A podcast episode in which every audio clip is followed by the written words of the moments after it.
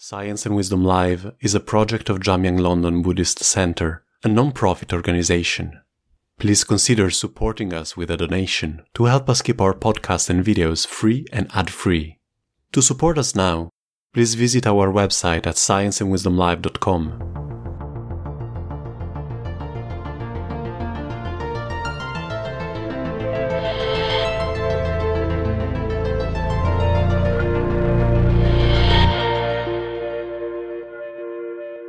Today's episode is an excerpt of one of our Science and Wisdom dialogues. To listen to the full recording, please follow the link in the podcast description.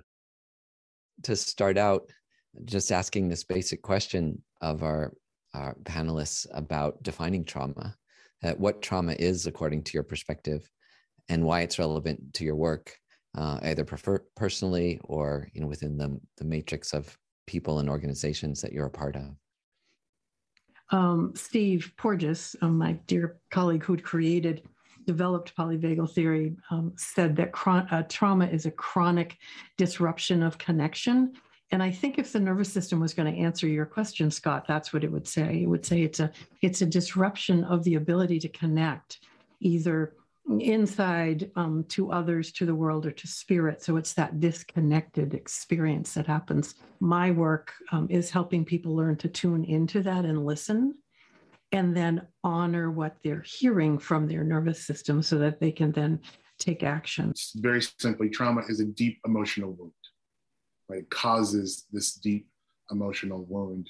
But like like the trauma in my world, right, in this sort of contemplative world, uh, is a fragmentation or disconnect between mind and body that creates a fundamental belief that we must betray who we are in order to survive.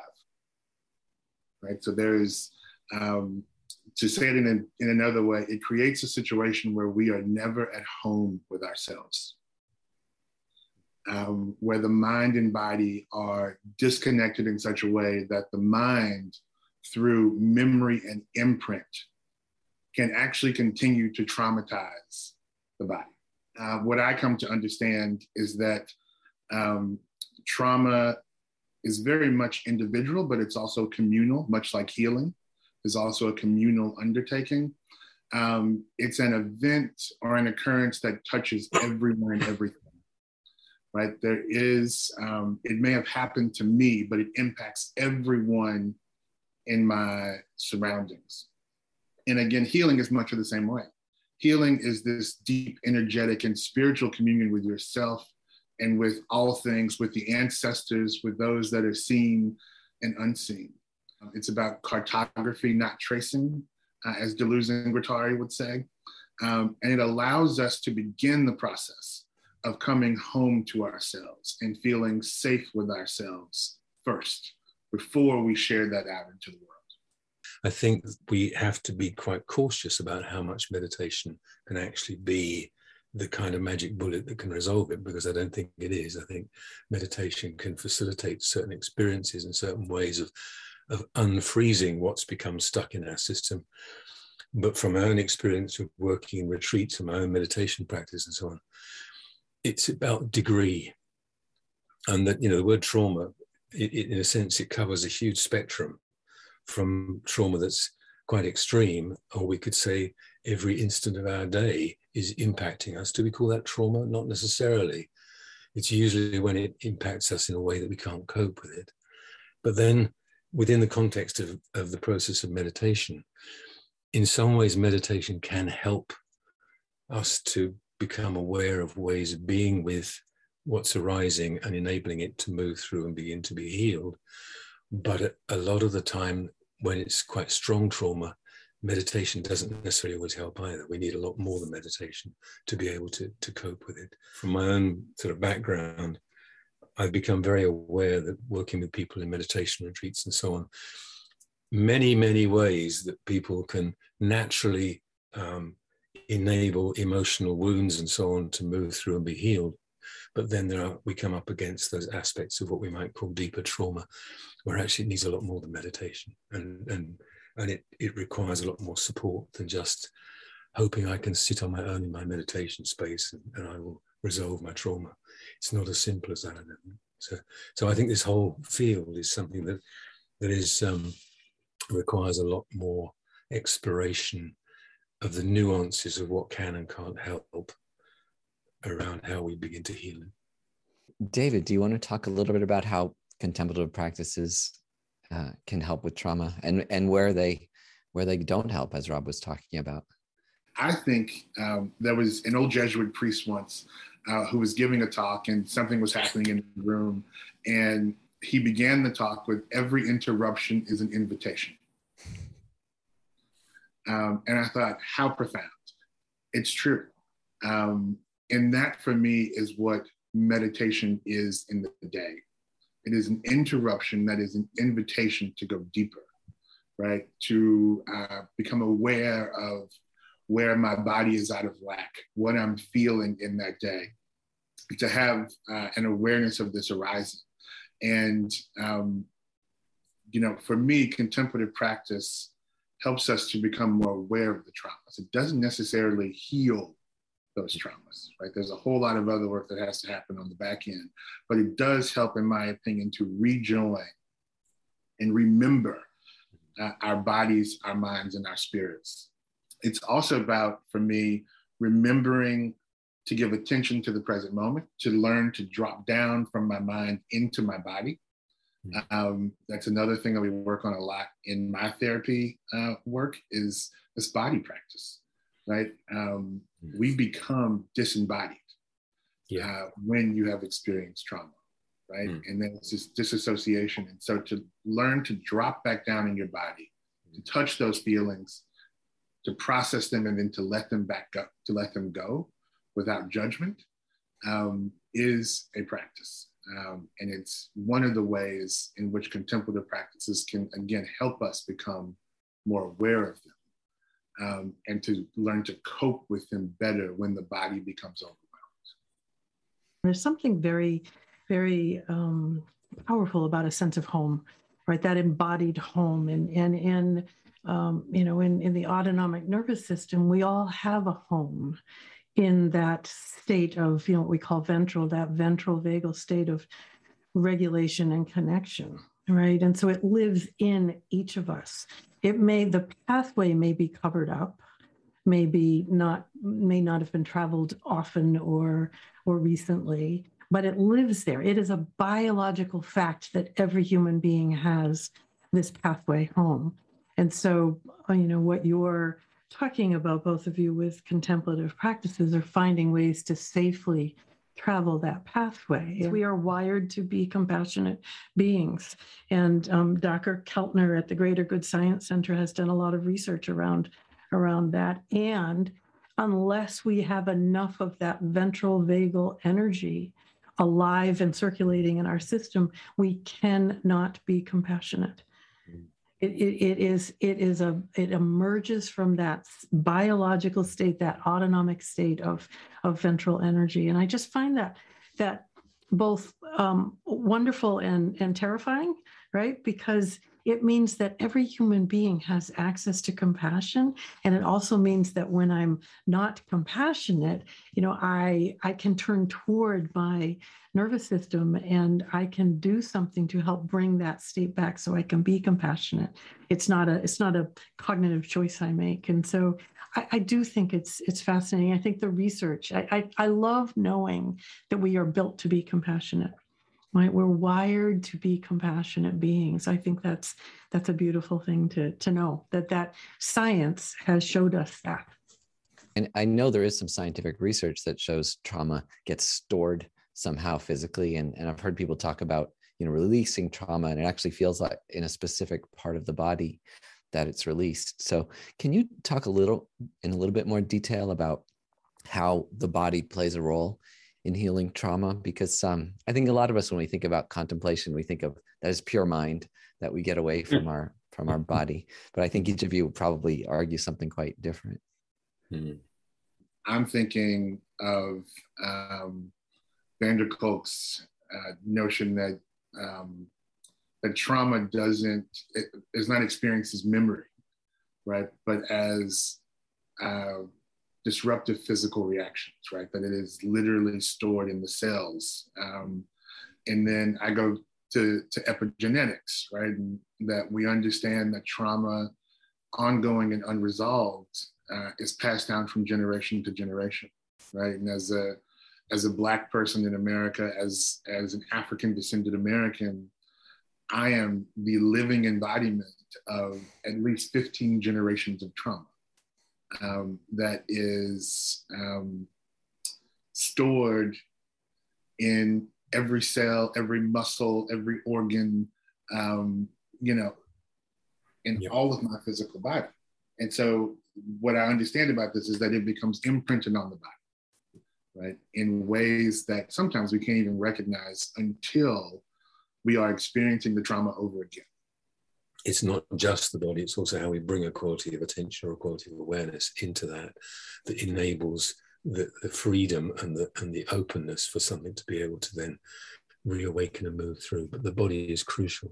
And I think coming back to some of our original kind of comments, one of the things that has felt tricky for me in relationship to how um, meditation practice can often be brought into our Western experience is that it's very easy for us in the West to become disembodied in our meditation as well. So unless we come back into the body and begin to restore a sort of subtlety of awareness of those processes in the present, then they're not going to heal in the same way. There's a term, spiritual bypass. Um, that's a, very useful term that's only come up recently and been been kind of coined recently, of um, you know kind of using your spiritual practice to escape rather than necessarily process uh, yeah. what happens with you. So, can you talk about that? How, especially practically, how do we avoid um, using our spiritual practice or contemplative practice um, as a bypass or checking out compared to acknowledging and transforming trauma? We could get caught up in in a whole perspective that says these experiences are acceptable and and to be cultivated, and these are to be rejected and abandoned. And that split, that division of, of these feelings are acceptable, these feelings aren't acceptable, means that we put a lot of things that are maybe naturally part of our emotional life into these aren't acceptable package, and we can push them into the shadow. And, and if we practice any spiritual path that does that sort of splitting, then we're kind of bypassing in some way. David, any reflections on uh, avoiding bypass? I've I've fallen into this trap myself, right? I'm a uh, a Catholic Buddhist. Uh, talk about trying to transcend everything, right? Um, spiritual, spiritual bypass, but it is it's one of those things. What I tell folks is that the moment you find yourself going there, try and pull yourself back down, mm. right? Come back into the world. Um, I think most of the religions of the world are meant to be experienced in the present, right?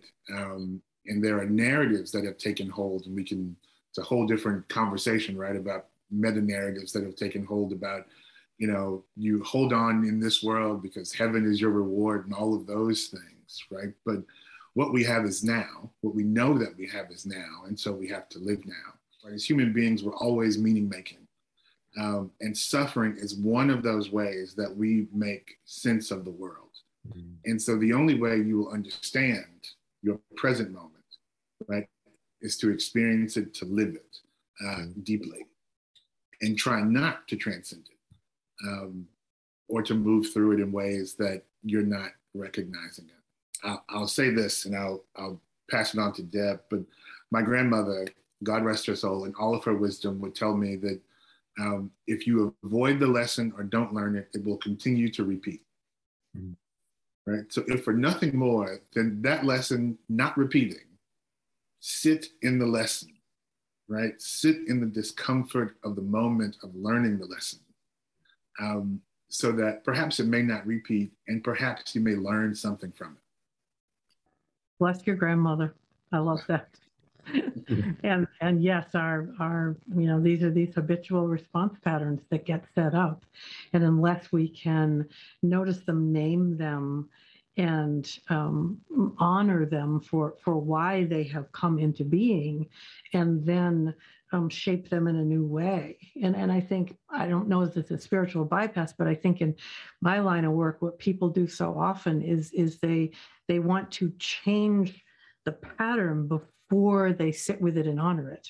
Mm. Right. And so the work is to let's let's be with, let's hear the story, let's let's yeah. honor the ways your system has supported your survival and then we mm. can begin to see what's the gift of that and how can we begin to shape it shape it differently i wonder if you can talk about that the spiritual traditions you know contemplative traditions like christianity buddhism certainly talk about how you know suffering uh, when confronted in the right way um, is not only something you can get back to you know your baseline but that it can help you expand as a human being. Can can you talk about that a little bit?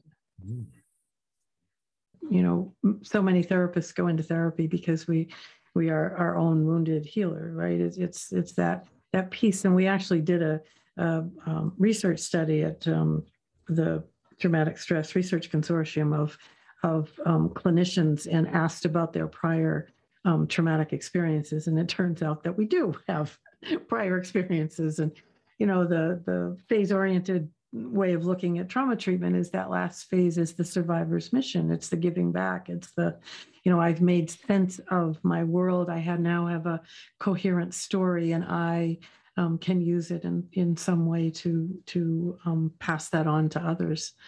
We know it when we reach that point where where we're no longer um, in that old story right? We have a new story that's emerging, and the new story has um, some passion and has purpose. And I think that's where it then leads us. Mm. I notice this in myself, you know, that I may be experiencing some kind of distress and and I could respond to that distress with a sense of allowing it to be as it is and to move through, or I could get very contracted around it and it becomes suffering and that distinction between one and the other we, we can feel that in our own response the reaction that we give to things that arise in our life. And and if i can if i can shift the disposition to, to react by contracting and, and getting frozen we come back to the trauma thing again don't we? It's the contraction freezing that fixes it that that solidifies it that is actually what causes the trauma. That if we can stop that pattern then it will move through so there's a there's a really important but subtle distinction, isn't there, between those two experiences? Yeah. Uh, what I tell folks all the time that contemplative practice, religion, they are methodologies, right? And method is an ontological decision always, right? It's a decision about how you you be in the world. Uh, and so each religion, each understanding, each philosophy gives us a different way of being with ourselves, each other, and suffering in the world. But I think what they both do is say, this is going to happen. You are going to experience moments of discomfort, of extreme discomfort, of pain, of, uh, of wishing things were different than what they were. They aren't. Sit with the fact that they aren't, right? But also that every cloud, every storm runs out of rain eventually. Right. And so we will see um, an end to this suffering in some way, depending on your tradition, how that comes about. Right. In the Christian tradition, that's death and, and ascension into heaven. Right. Um, in, in other traditions, it is uh, coming to a deeper understanding of our total interconnectedness with all things here on earth, right? And then the body going in, going back into that connectedness uh, after afterlife. Um, so those things are are deeply deeply important.